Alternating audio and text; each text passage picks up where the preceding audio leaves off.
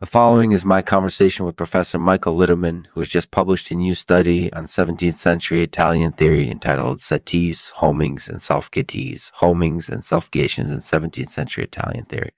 In it, he discusses how Italian theorists invoke the practice of settee playing to improve their understanding of theory. Mm-hmm. As always, this podcast is full of wit and humor, and it's sure to keep you entertained. So, without further ado, let's begin. This episode has been brought to you by Veterinarian Goths. These are the eccentric and fascinating people who work in the veterinary field. They may be quirky, but they're essential to keeping our pets healthy. Thanks, Veterinarian Goths. Welcome, Professor Littman. Thank you so much for joining us today. Hey, thank you for having me. It's great to have you here. So, what inspired you to research settees and homings in 17th century Italian theory? Well, it actually just sort of came about as a result of my own research interests. Uh, I'm a theorist myself, so I'm always looking for ways to improve my understanding of theory. And I thought that studying settee playing might be a way to do that.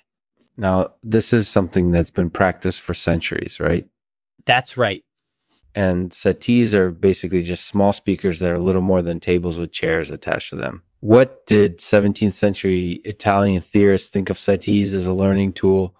They thought of them as a really powerful learning tool because they could help theorists construct new representations of sound and form.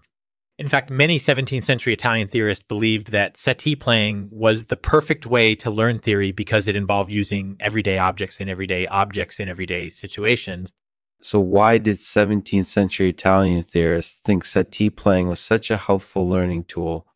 Well, there are several reasons. Uh, for one, settee playing is really kinesthetic. That is, it involves using your hands and your muscles both physically and mentally.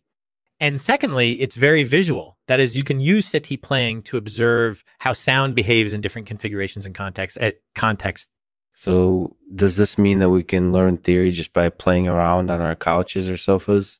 Not necessarily. While settee playing is an important part of the historical context in which 17th century Italian theory was developed, it's not the only factor that determines whether or not a given theory is successful. However, settee playing does offer a valuable perspective on how theory can be used to understand reality. So, what do you think your next steps will be after publishing this study? Well, my next steps are actually quite varied and involved. For instance, I'm currently working on a project that examines how 17th century Italian theorists used theorism to explain the practice of music composition. Additionally, I'm also continuing my own research into the links between theorism and composition theory, and finally, I'm also working on a book about 17th century Italian music theory that will incorporate UG chapters on settee playing and homings. That sounds like it will be a really fascinating project. Yeah, I think so too. Professor Littman, do you think that studying theory using settees and homings is actually more effective than studying theory in a traditional classroom setting? I don't really know, to be honest. That's something that we're still exploring as theorists. There's a lot of Nugent and Jahrhunderte theory out there, but we know very little about whether or not it actually offers students a meaningful understanding of those theories. Mm-hmm. So time will tell.